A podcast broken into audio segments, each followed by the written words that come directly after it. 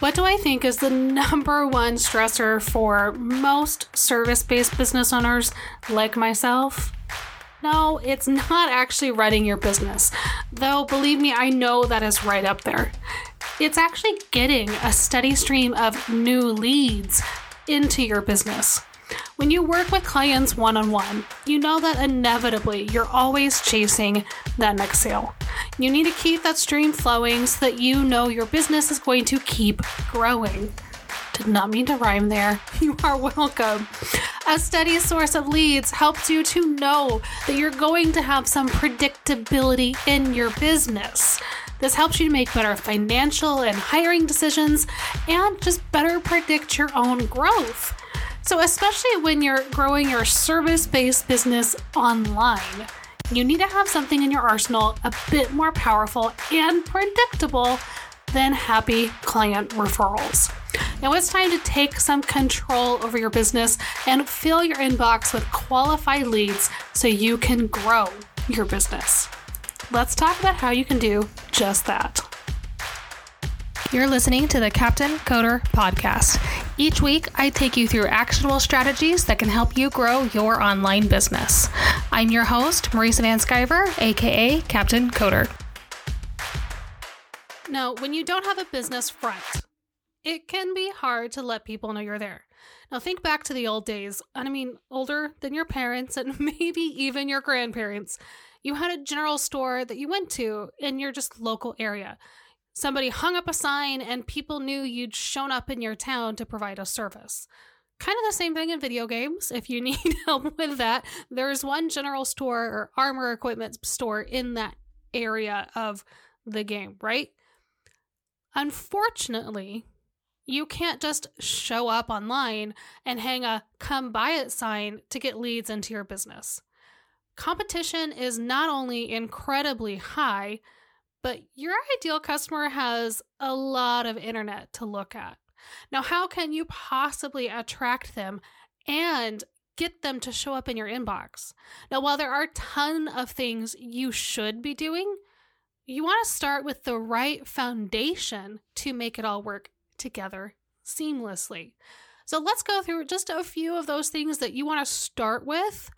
And I want you to pay attention to, um, let's just call it the common theme that's running through here we'll close with at today's end of today's episode. Now, the first thing is you want to use their language. Attracting your ideal customer requires you to understand your ideal customer. Marketing is really just all about psychology and empathy. You need to ask yourself what are your customers struggling with? What do they want to do better? What results do they want to get for themselves and their own business? Now, you can't show them that you understand them if you don't talk in a way that they understand. If you want to bring more leads into your inbox, you need to speak their lingo. Now, okay, so how do you go about getting out of your own technical jargon? Because this is honestly a very difficult thing to do and put your focus on what your customers care about. Look, the number one thing you can do is join their conversations. Dig into Facebook groups where your ideal customer is hanging out. This can be a gold mine. They're not as popular and they're not as there's not as much conversation in some of these as there have been in the past, but it's still a great place to look at. You can also go look at the comment section for the big influencers in your space. You can do some LinkedIn research or even just go back through and see how your own customers are talking about you and your services by looking at reviews and feedback that you've received. Look, one of the best ways to really understand how your ideal customer thinks is by joining in in the live conversations with these ideal communities online or just get somebody on the phone. You have to really talk to them to understand them. Same goes for talking about how or discovering how they talk about their issues. You really just need them to get to talk to you or follow along their conversations, and then you're going to start seeing the common thread and what their language is versus maybe what your technical jargon is. Now, the second thing that you can do to get more leads in your inbox is a little bit more active, but that's offering a lead magnet. So once you know how your customers talk, you want to give them a reason to let you talk to them more. Now, the best way to do this is to offer some kind of freebie in exchange for their email address. You have probably signed up for hundreds of these by now. Commonly, these are called lead magnets, and it can be something that will help your customer get a quick win and showcase how you understand their own personal needs. Now, a lead magnet doesn't have to be that complicated. This could be a simple PDF, a walkthrough guide, a five minute video where you walk them through something, or a private podcast episode that you provide through your email service provider. Most of those, like MailChimp, ConvertKit, they all make it pretty easy to set these up as well. Now, not only will this get more people on your email list, which does have the best potential ROI for all of your marketing efforts, it also allows you to capture those colder leads and give them the opportunity to get to know you better. So think about it this way someone might not be ready to book a discovery call with you yet because that's kind of a big thing they know they're going to get sold to, but they might be ready to get on your email list and just get a taste and try out your expertise for a bit. Now, of course, the number three thing that you can do is to use an automated scheduling tool. Like I said, as a service based business, your prices are probably a little bit higher ticket. You might be selling a recurring contract every month, or you're doing one off projects, but whatever your revenue generator, when you have something that costs a bit more money, you probably need to get a lead on the phone to explain your services and finalize a sale. Now, while many people will call this a discovery call, the basic idea is that you want to get the right people on your calendar and convert them into a sale. The right people, not just a whole bunch of people, because that's a waste of everybody's time, but you want the right people on your calendar. Now, the problem is when it comes to doing calls like this, trying to schedule those calls to where something works for both people's calendars can be a bit rough. Get rid of the back and forth and put the control in your lead's hands by using a very simple calendar scheduling app. So you can use one in your CRM, Honeybook offers one. You can use one like Calendly or Acuity, which are just their own little scheduling thing on the on their own. Um, but a scheduling app will automatically sync with your master calendar, like your Google Calendar, or if you're using Outlook. That's a thing. Um, you can, it'll also sync with that.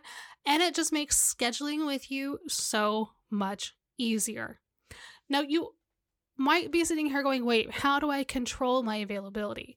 Because if you're a control freak about your time, kind of like I am, the great thing about these apps is that they allow you to set your availability automatically. So, for instance, if you only want to take calls on, say, a Wednesday afternoon and Thursday morning, you can set it up so those are the only times you're available be available. See this five times fast to book for discovery calls.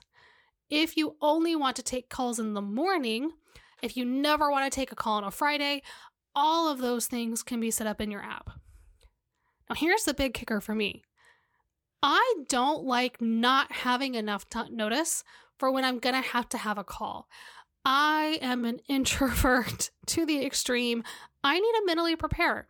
So I have my system set up so you can't book a call with me unless it's at least 24 to 48 hours ahead. I honestly think most of them are uh, literally set at 36 hours. You can't load up my calendar Wednesday morning, for instance, and book a call with me for Wednesday afternoon. That just would throw my whole mental plan for my day, so that wouldn't work very well.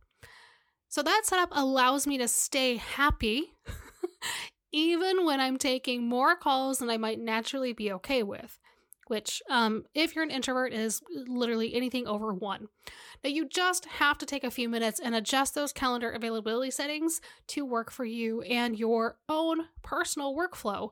But once you do it, it saves you so much time. And then it makes it really easy for people. There's fewer barriers. They're gonna they can jump right on your calendar, answer a few questions, and get something scheduled. And then you don't have to do any work. It's just they're just there and ready to go and ready for you to talk to them. Now, my last tip for today is to make sure that you're accessible. And no, I don't mean ignoring boundaries. You do not want to be 100% accessible as a human being. What I'm talking about is when you want to reach a larger audience and get more leads, you need to ensure that you're not excluding anyone from your content. That means following web accessibility best practices to be inclusive and reach your entire audience. Now, I talked about this in more depth just a couple weeks ago, recently in episode 39. So, you'll want to head back and listen to that if you haven't already. That takes you through all of the things that you need to think about when you're getting yourself and your website more accessible. But, and it goes into great detail of how you can make that happen. Listen, the only way to be found by everyone in your potential target audience and to get the maximum leads in your inbox is to allow everyone the ability to interact with your website and your content. And the only way to do that is by being fully accessible. Now you might um you might have picked up a common trend in these four tips today. And that is because what is the best way that you can get more leads into your inbox? You have to optimize your website to attract those leads. Everything I talked about today was about making your website better to bring in those leads and get them in your inbox. Remember how I mentioned that you don't just throw up a shingle and people will come anymore? Your website is your business's home online. It's the shingle that you're throwing up. It's just that in today's reality, you have to do a bit more to stand out amongst your competitors. There are a lot of people. It's not just one general store in a town anymore, it is literally thousands of people. I can hang up my shingle anywhere in the world thanks to the internet, but so can thousands of others that do the exact same thing that I do. In order to compete and get leads, you need to show up and set yourself apart.